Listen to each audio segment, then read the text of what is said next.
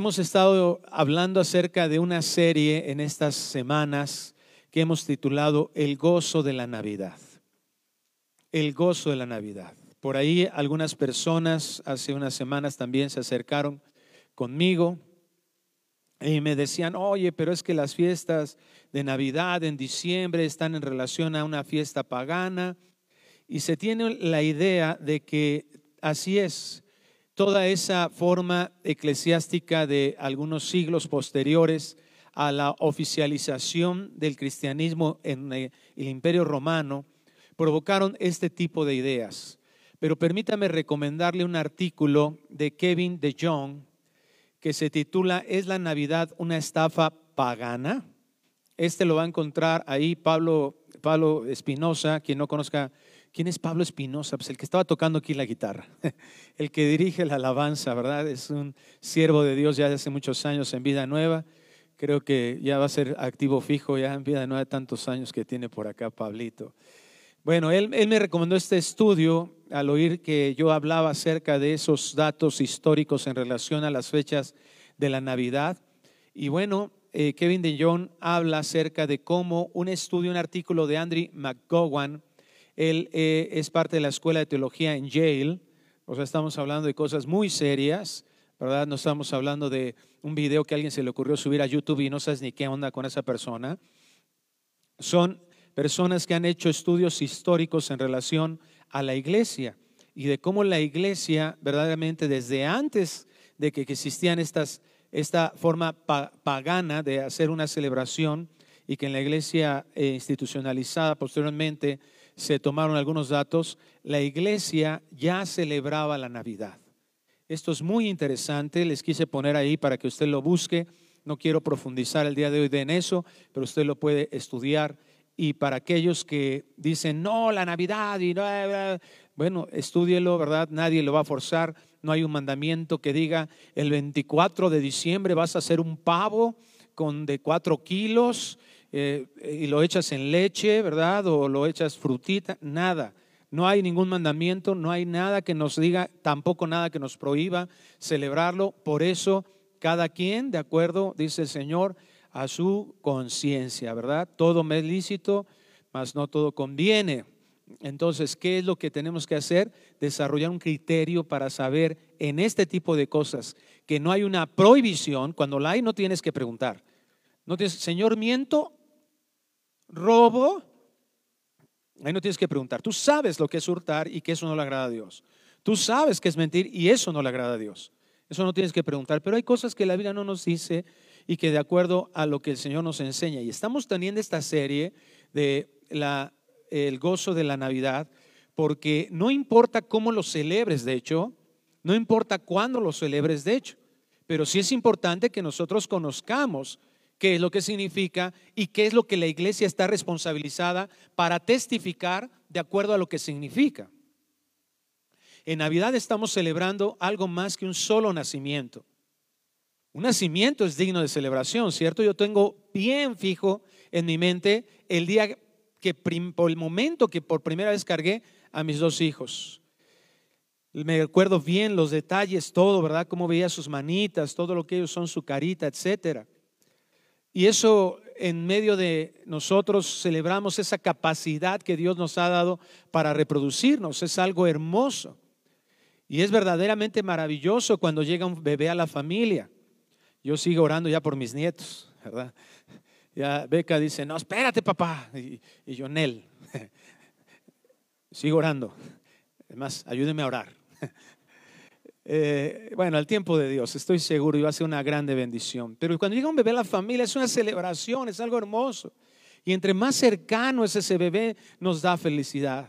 Cuando tú te enteras que un compañero de trabajo tuvo a un hijo y te enteras, ay, ¿qué le dices? Felicidades, qué bueno, ¿verdad? Que Dios te bendiga, en fin, varias cosas. La Biblia nos enseña que eso es una bendición. Herencia de Jehová son los hijos, cosa de estima el fruto del vientre. Pero Navidad nos dirige a algo más que solo un nacimiento. Eso que de por sí ya debería ser una celebración, nos dirige a algo todavía superior, que es la encarnación de Dios. No estamos hablando como tal de que es un humano hecho Dios. No, es 100% Dios y 100% hombre. Por eso su nombre será llamado, dijo, Emmanuel, Dios con nosotros. La Navidad se refiere a la misión del rescate eterno de nuestras vidas, a la manifestación gloriosa de la gracia divina en la humildad del Hijo de Dios. Por eso es el Evangelio. La buena noticia de la fidelidad divina en el que estamos seguros, ya que Cristo prometió un Salvador, Dios prometió un Salvador y en Cristo se cumplió esa promesa. El día de la Navidad fue el cumplimiento del envío de ese Mesías. Es una excelente noticia porque Dios es veraz y todo lo que dice, eso se cumple. Aún a pesar de su propio Hijo. Sí, es un nacimiento que nos regocija, pero que adquiere un valor tremendo el comprender todas sus implicaciones. Y esa es la responsabilidad de la iglesia. La responsabilidad de la iglesia no es tan solo que tú sepas algo, sino que seas representante de las verdades divinas. Pablo le escribió a Timoteo, la iglesia es columna y baluarte de la verdad.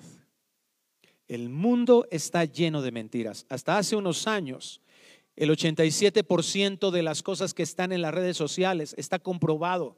87%. Está comprobado que son mentiras. O sea, si tú pasas una hora viendo redes sociales, te acabas de refinar a tu mente alrededor de 54 minutos de escuchar mentiras, falsedades, hipocresías, cosas que no son ciertas. Somos nosotros los responsables de llevar la verdad, de llevar el Evangelio. Celebramos con mucha alegría que siendo viles pecadores, gracias a Cristo ahora somos hijos, coherederos juntamente con Él. Hemos sido consolados por Él y ahora tenemos un futuro redimido, un futuro seguro en Él, en la obra de Cristo Jesús.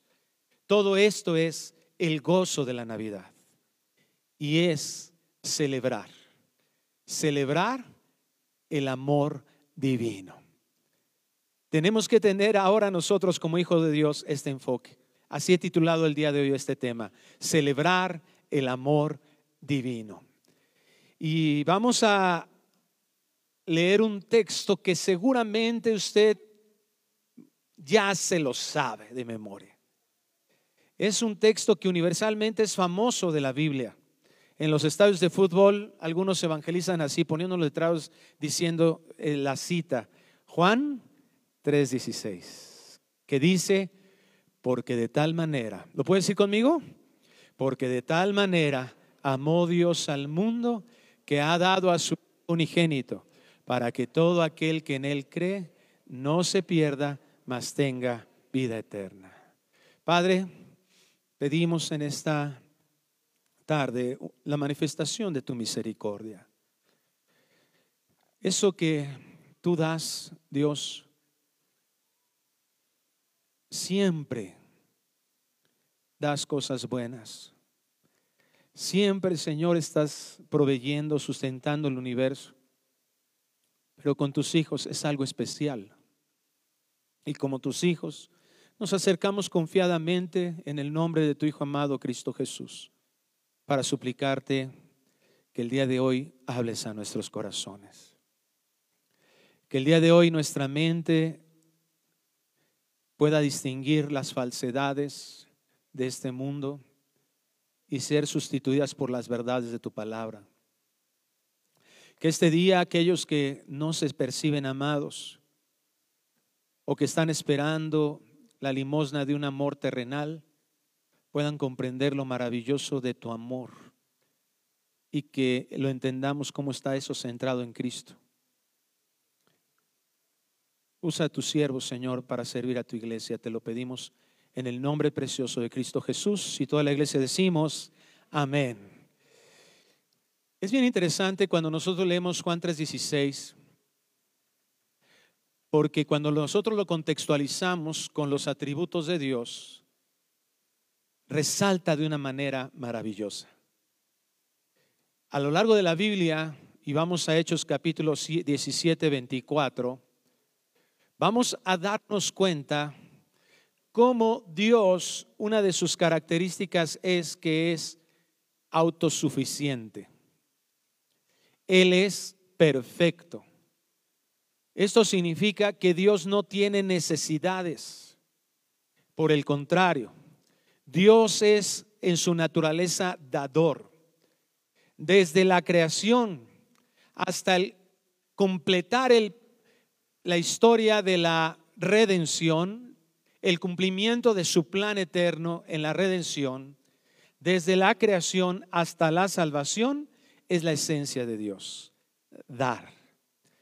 En Hechos capítulo 17:24 dice así el Señor: el Dios que hizo el mundo y todas las cosas que en él hay, siendo Señor del cielo y de la tierra, no habita en templos hechos por manos humanas, ni es honrado por manos de hombres, como si necesitase de algo.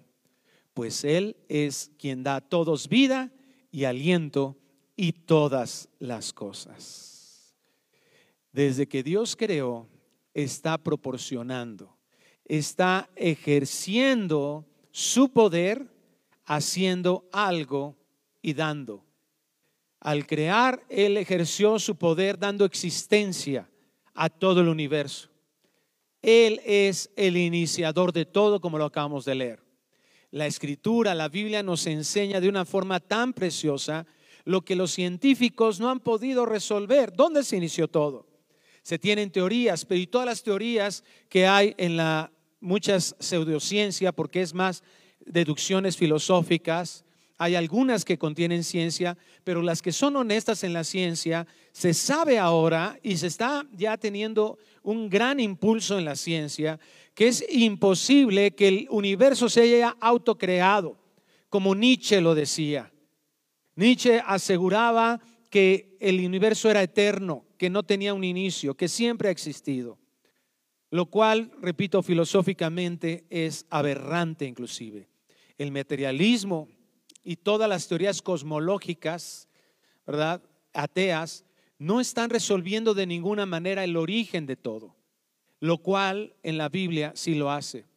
Pero quiero leerles una posición filosófica de un filósofo cristiano que además era pastor.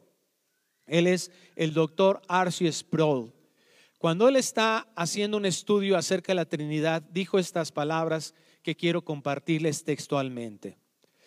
Los cosmólogos como Hastrow dicen que tal vez la montaña que los científicos están escalando hoy en día, cuando lleguen a la cima de esa montaña, encontrarán a los teólogos esperando por ellos, ya alrededor de la carpa, esperando para decirles que tiene que haber una fuerza externa para que algo cambie, se mueva o llegue a existir.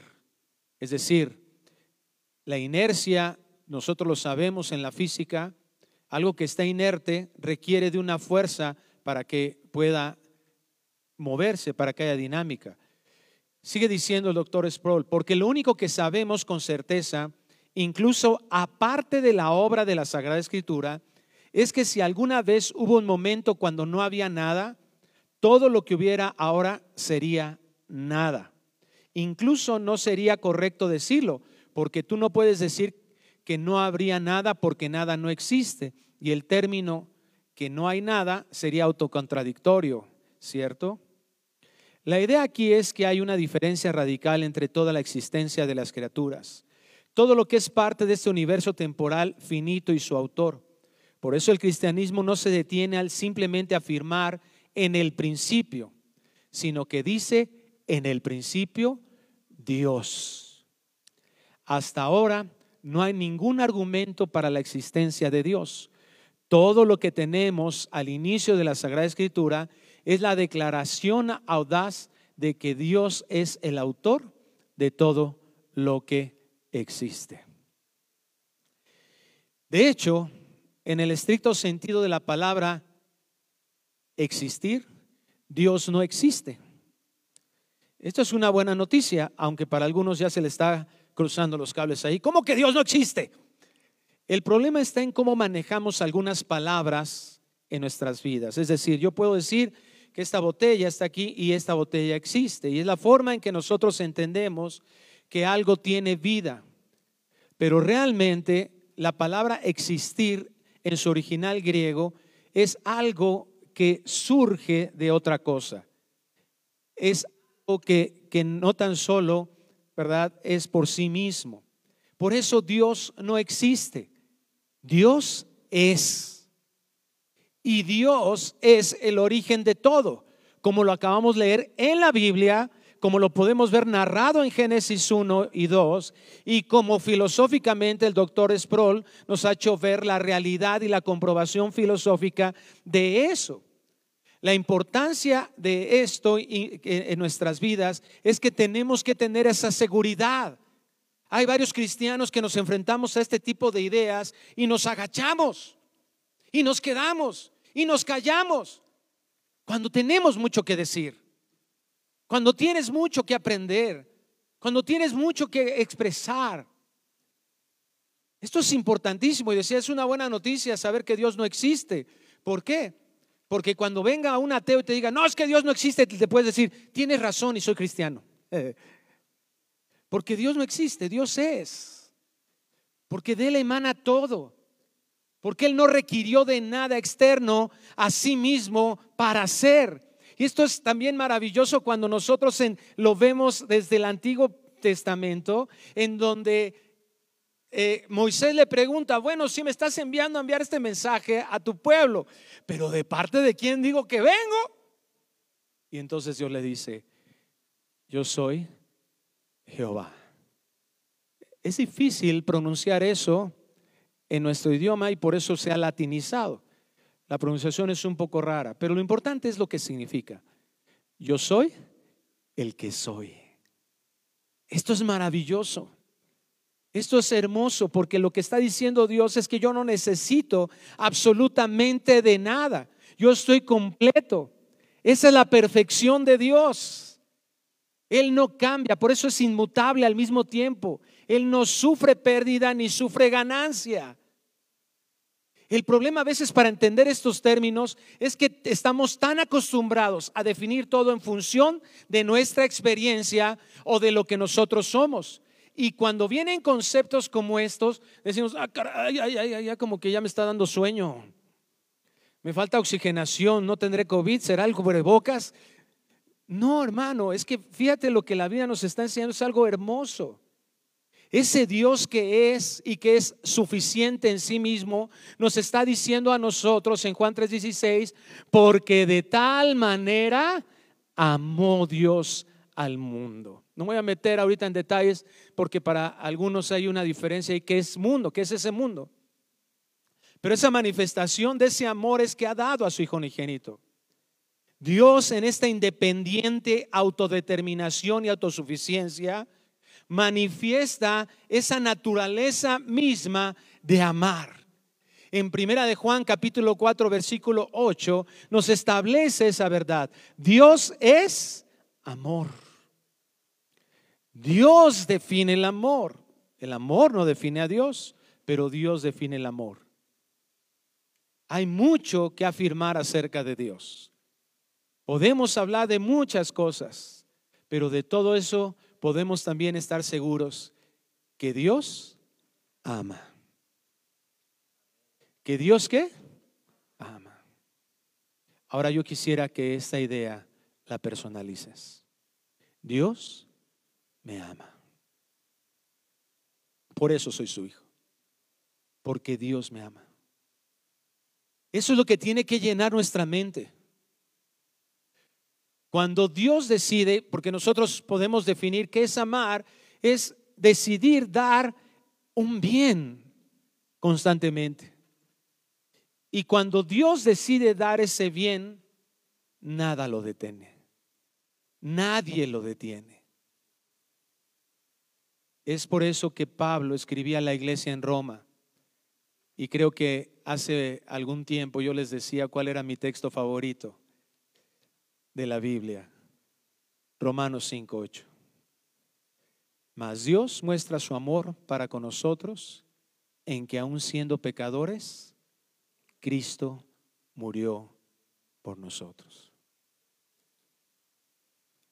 Dios me ama. Dios manifestó su amor. Ni la terrible traición de mi pecado, porque fue una traición. Dios, el dador de todo bien, que hizo el universo y que a través de ese universo y de esta tierra que conocemos somos sustentados por Él. Y nosotros le respondimos en desobediencia, en ignorancia, en no importarnos lo que a Él le agrada. El pecado es una traición. Pero a pesar de esa traición terrible, que merecía que todos nosotros estuviéramos alejados de Él y un castigo eterno, a pesar de que habíamos ofendido a ese Dios perfecto que el único que ha dado ha sido bienestar a nuestras vidas, el pecado no lo detuvo. Nuestro pecado no lo detuvo. De hecho, ese pecado hace más evidente su amor. Porque aun siendo yo pecador, Él siguió mostrando su amor. Esto es hermoso. Porque Dios, en su perfecto conocimiento de todas las cosas, sabía lo que cada uno de nosotros íbamos a hacer en nuestras vidas. Todo el pecado Él sabía que lo íbamos a cometer. ¿Qué pecado? ¿Cuándo? ¿Cómo? ¿Dónde? ¿Contra quién? Hace unos días platicaba yo con un servidor y le decía, ¿cuál fue la gravedad de tu pecado? Y a veces no nos alcanza. Mira, es bueno que nosotros podamos ver la consecuencia terrenal de nuestro pecado, claro. No está mal eso, pero no nos limitemos a eso. Porque saber que algo está mal, para saber que algo está equivocado, para saber que lastimaste a alguien más, para saber que afectaste a alguien cercano o lejano, no necesitas nacer de nuevo. Pero para reconocer que la gravedad más alta de tu pecado es merecer, y yo le leía, mira, esta es la gravedad de tu pecado, y fuimos a Apocalipsis 20, y dice que los muertos serán entregados al lago de fuego por toda la eternidad, a un sufrimiento eterno. Esa es la gravedad de nuestro pecado. Y hasta que nosotros alcanzamos a comprender esa gravedad del pecado sin ningún tipo de justificación, entonces vamos a poder comprender la manifestación del amor de Dios en toda su dimensión. Porque ese amor no fue detenido por nuestra traición. Dios, en su perfección, siguió amándonos. No se movió ni un ápice esa manifestación del amor de Dios. ¿Por qué? Porque su palabra lo dice. Porque de tal manera amó Dios al mundo que dio a su Hijo unigénito. ¿Te das cuenta cómo la Navidad entonces es una celebración del amor de Dios? Porque ahí es donde se manifestó en toda su extensión ese amor. Esta es la forma de amar de Dios, una forma sublime. Cuando está diciendo aquí, de tal manera, no nos está hablando de una cantidad, sino de la calidad del amor de Dios. Que es tan importante porque en un mundo que nosotros reconozcamos eso, porque en un mundo que ha deteriorado todos esos conceptos, los hijos de Dios tenemos que exhibir la verdad, entendiendo la verdad y viviendo la verdad. Dios quiere que nosotros comprendamos ese amor de Dios para que vivamos ese amor de Dios y muchos otros puedan conocer ese verdadero amor de Dios. No la basura que nos han enseñado que es amor. Porque hay personas que dicen, es que yo amo mi coche. Uy, yo amé esa película. ¿Te das cuenta con qué facilidad con qué superficialidad llegamos a decir, y eso contamina el concepto de verdadero amor, por supuesto. Y cuando nos volteamos, ah, Dios me ama, ah, sí, Dios me ama, así como yo amo a mi perrito. No. La forma de amar de Dios que está tratando de expresar aquí Juan es tal manera, es esa calidad, esa forma.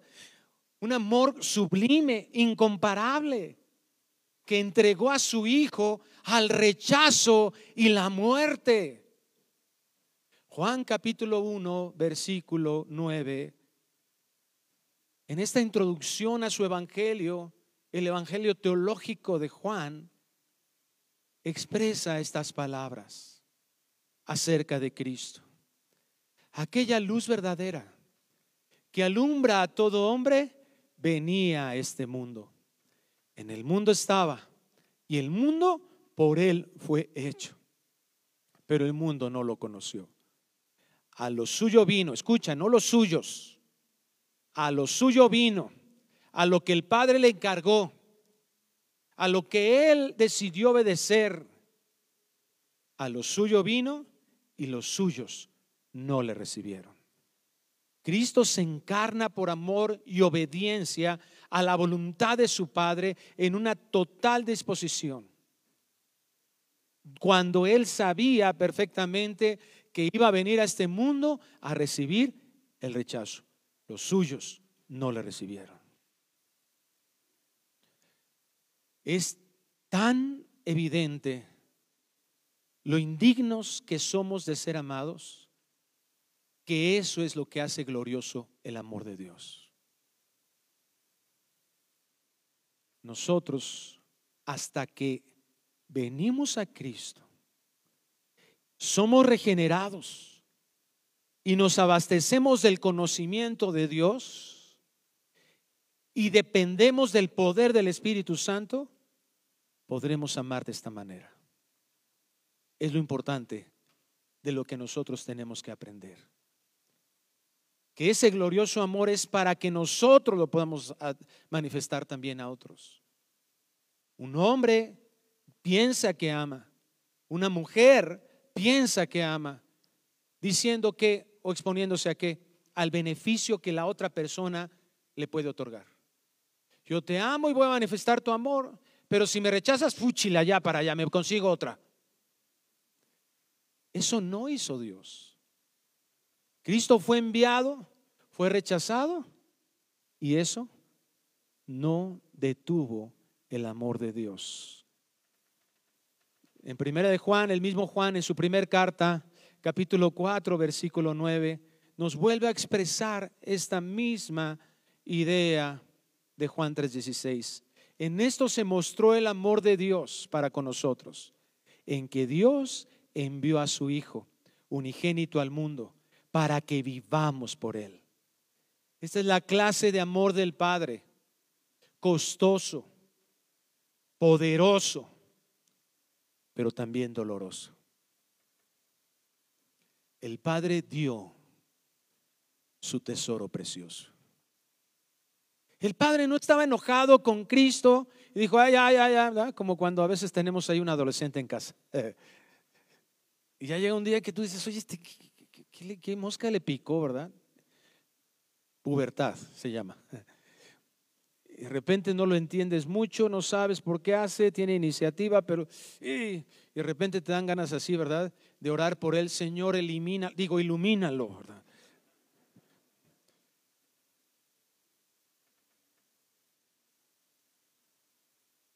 Estamos esperando recibir beneficios, y esa es nuestra naturaleza. Y solo la acción del Señor puede hacer que veamos las cosas diferentes. Pero este es el amor de Dios, esta es la clase del amor. Nosotros tendemos en nuestra carne, en nuestro pecado, a que si alguien nos falla, entonces decidimos ya no darles un bien. Pero eso no muestra el Evangelio. Esto no ejemplifica ni modela el amor de Dios. Y algunos nos justificamos en nuestra propia filosofía diciendo, no, pero pues es que no, soy ser humano. Claro. ¿Soy pecador? Por supuesto. Pero eso no nos justifica. Si somos hijos de Dios, si hemos recibido esta gracia, y si hoy podemos entender cómo se manifiesta ese amor, entonces tenemos que amar de igual manera. Durante mucho tiempo yo he enseñado que el amor es incondicional, pero la realidad es que el amor es contracondicional. Yo puedo amar a alguien sin que esa persona haya hecho algo bueno por mí, y parece ser algo bueno, pero esa no fue la forma en que nos amó Dios. Él nos amó con condiciones adversas a ese amor. ¿Qué quiere decir eso? No había una buena razón para que Él nos amara. Ese es el grande conflicto y dilema que muchos de nosotros nos enfrentamos cuando pecamos y nos sometemos a la culpa y a la vergüenza. Pero el Evangelio tiene que resaltar en ese momento nuestra mente, porque eso es lo que te va a hacer no someterte a esa culpa y a esa vergüenza en tu vida. No, al contrario, no tratando de compensar, porque esa es inmediatamente la reacción de la carne. Hice algo mal, entonces ¿qué voy a hacer por Dios? Yo tengo que buscar y trato yo y voy con Dios y voy a chillar mucho a Dios, y voy a dar mis peores alaridos a Dios, para que Dios me perdone, para que vea que estoy arrepentido. Pero eso no es lo que Dios quiere, sino que comprendamos el nivel de su amor por nosotros, para que no nos veamos a nosotros como los que podemos lograr alcanzar algo, sino volteemos a Cristo, que lo alcanzó todo. En Él se tiene que centrar y no en nosotros. Los fariseos, ese fue su grande conflicto.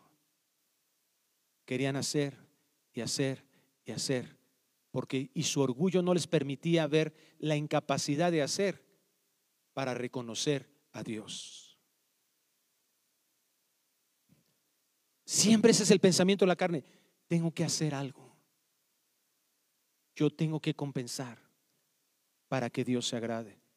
Y lo que nos está enseñando el Señor: detente un momento. Mi amor por ti no ha cambiado. ¿Qué pasa cuando tenemos problemas? Algo he de haber hecho mal. Algo, ¿verdad? Algo hemos hecho mal. Y tal vez sí, el resultado de eso es lo importante. Hice algo mal, ¿a qué voy a apelar? ¿A lo que ahora voy a poder hacer bien o al amor de Dios, que no ha cambiado hacia mi vida ni un solo ápice? Porque Él es el mismo ayer, hoy y por los siglos. Sigue diciendo el versículo 10 de 1 Juan 4. En esto consiste el amor. Escucha esto: no en que nosotros hayamos amado a Dios. ¿Te das cuenta? ¿Cómo no voltea hacia nosotros? No se trata de nosotros. El amor de Dios es un verbo en acción.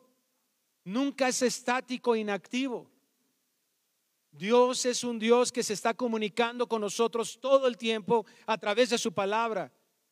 Y muchas veces es lo último a lo que recurrimos, al conocimiento de Él. Dios se está manifestando constantemente hacia nosotros, y la manifestación majestuosa de eso es Cristo Jesús, dice Hebreos capítulo 1. Dios me ama, Dios te ama. Y a veces decimos, es que me cuesta trabajo creerlo. Claro, porque te estás viendo a ti. Y mientras te sigas viendo a ti, vas a encontrar muchos conflictos. Pero lo importante es que entiendas eso. Ni tú, ni yo, ni ningún ser humano merecía ese amor. Ese es el asunto. Nadie. Esa es la clase de amor de Dios. En esto consiste el amor, dice 1 Juan 4:10. No en que nosotros hayamos amado a Dios, sino en que Él nos amó a nosotros y envió a su Hijo en propiciación por nuestros pecados. En Él, en Cristo, se derrama la ira. Esa es la propiciación por nuestros pecados. Y este es el asunto que nos está describiendo el Señor. Esa autosuficiencia de Dios hace que a quien Él decidió amar, a quien Él decidió manifestar ese amor, no le requiera de algo bueno para amarlo. Oye, entonces, porque Dios me ama, voy a seguir viviendo mi vida de pecado. Mira, cuando entiendas esto, el pecado va a restar su importancia en tu vida. Es al revés. En un regenerado se va a dar cuenta lo terrible del pecado y que ese amor tan grande de Dios se ha manifestado en cada uno de sus mandamientos. Porque lo que hace Dios al brindarnos ese bien, además de una obediencia a Él que le agrade, es que nos está evitando muchos problemas. Nos está evitando terribles consecuencias. Pero Él no está esperando eso para amarnos. En Job capítulo 35, versículo 6, uno de los amigos de Job, que ciertamente estaban medio torcidones, pero en medio de toda esa torcidez de su mente, permítame decirlo así, en todo eso chueco que estaba ahí, expresan algunas verdades, y esta es una de ellas. Job 35, 6 dice: si pecares, ¿qué habrás logrado contra él? Y si tus rebeliones se multiplicaren, ¿qué le harás tú? Si fueres justo, ¿qué le darás a él o qué recibirá de tu mano? ¿Te das cuenta? No hay nada que mueva ese amor. Él decide dar salvación por amor y gracia, a pesar de rechazar a Cristo, a pesar de que Cristo murió. Él decide hacer eso por amor a sus escogidos. Porque de tal manera amó Dios al mundo. ¿Y cómo se manifestó ese amor? Dando su precioso tesoro, que ha dado a su Hijo unigénito. El Padre entregó su precioso tesoro. ¿Para qué? Para que ahora ese precioso tesoro se convierta en nuestro más preciado tesoro también.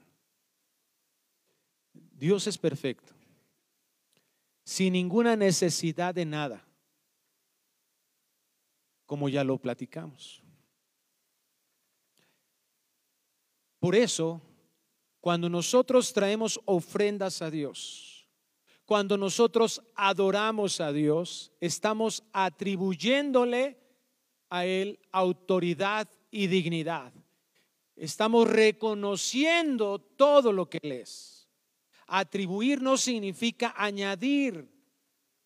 A veces tenemos esa idea también impulsada por esa condición de pecado, que venimos aquí, ¿verdad?, a la congregación casi para hacerle un favor a Dios.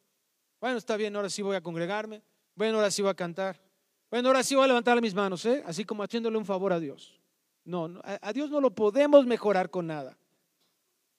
Pues tenemos esa idea que cuando servimos en la iglesia, hacemos algo, evangelizamos, o inclusive en nuestros trabajos, ¿verdad?, en lo que estamos haciendo, nos comportamos como si nosotros estuviéramos haciendo algo mejor a Dios, provocándole algo, una mejoría a Dios. Y eso no es así. Atribuir no es añadir. Le atribuimos esa autoridad, pero no estamos cubriendo ninguna necesidad de Él. Lo reconocemos adorándole, estamos señalando eso. En Mateo capítulo 2, versículo 9, vemos la historia de los magos de Oriente. Y he escuchado a algunos que hacen alguna inferencia de estos regalos que los magos traen a Cristo cuando llegan ahí con Él.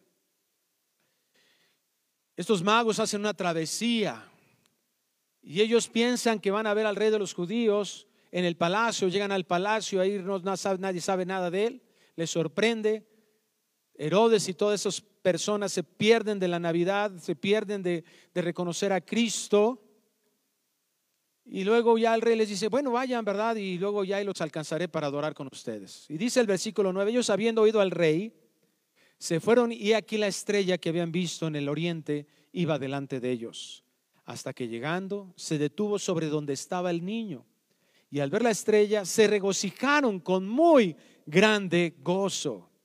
Y al entrar en la casa vieron al niño con su madre María y postrándose lo adoraron. Y abriendo sus tesoros le ofrecieron presentes, oro, incienso y mirra. Ellos no traían algo para suplir sus necesidades. Eso no sería un reconocimiento a un monarca, a un rey. Tú nunca, ¿verdad? O mamás, ¿verdad? Tú no te sientes regalada si en el Día de las Madres te dan una plancha. Ahí te voy a dar una plancha para que sigas planchando mis camisas, mamá.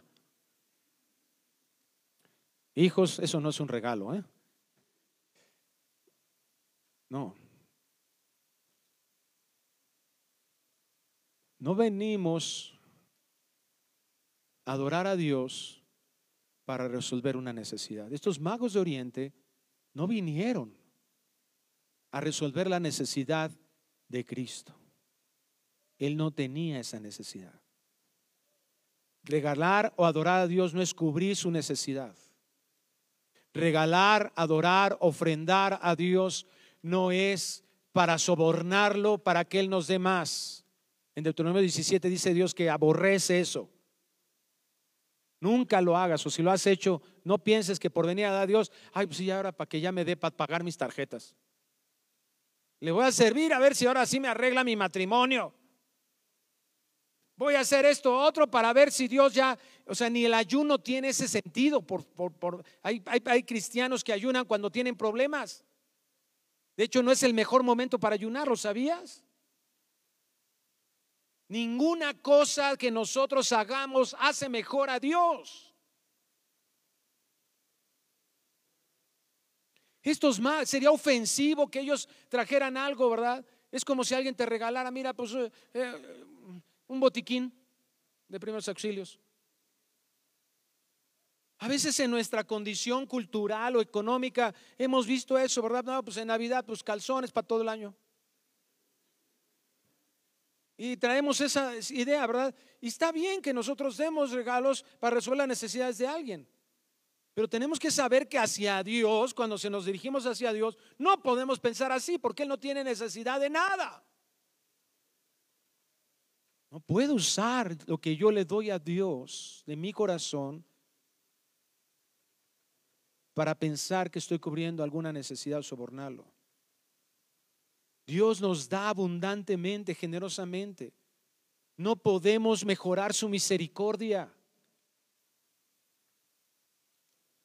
No podemos estar gozándonos o buscar el gozo en la esperanza, hacer rico para que Dios solucione mis problemas con lo que Él me pueda dar. Venimos ante Dios por lo que Él es, no por lo que tiene, y le damos y adoramos con gozo. Déjame leerte una frase del pastor John Piper en su libro El gozo de la Navidad. Los regalos son intensificadores del deseo que sentimos por la persona de Cristo. Damos sin que lo necesite. No sé si ya te ha pasado, a mí me ha pasado que hay personas que, amigos míos, que pues tienen una solvencia económica muy grande y a veces es lo más difícil regalarles algo a ellos, ¿no? Voy a regalar algo que él no necesita. Pero eso es lo importante. Damos sin que lo necesite. Pero la intención debe ser que estamos demostrando nuestro interés por él mismo, no por lo que nosotros queremos. En Navidad celebramos ese amor glorioso que cambió nuestro destino eterno, gracias al generoso regalo de Cristo, el más preciado presente. Y que el sincero reconocimiento de su amor y bondad nos lleve a rendirnos a Él, entregarnos en totalidad. No porque nos pueda dar más, sino porque valoramos cómo es Él. lo valoramos como lo más valioso. Y que podamos cada día de nuestras vidas reconocer y celebrar el amor divino. Eso es la Navidad. Que celebremos cuánto nos ha amado Dios. Padre, gracias por tu palabra y permite que haga cambios importantes en nuestra forma de pensar. Reconocemos que tú, Jesucristo, eres el Mesías, eres el Rey de Israel, eres el Rey de nuestras vidas.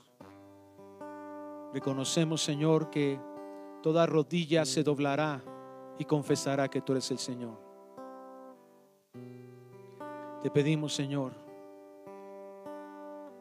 que nos permitas a nosotros comprender y reconocer que solo tú eres digno de toda adoración.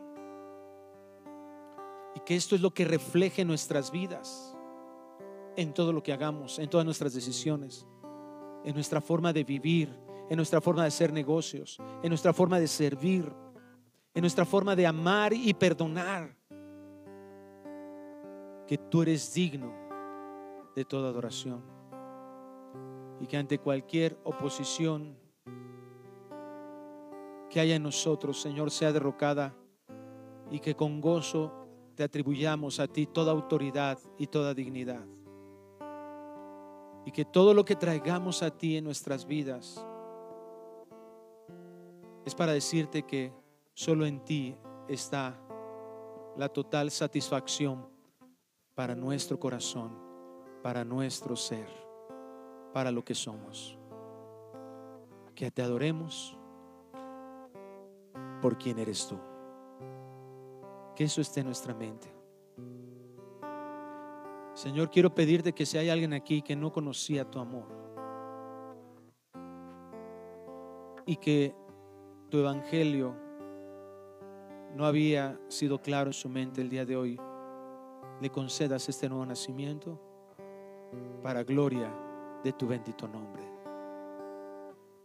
Y aquellos, Señor, que ya te conocemos y que somos tus hijos, nos levantemos como verdaderos adoradores tuyos.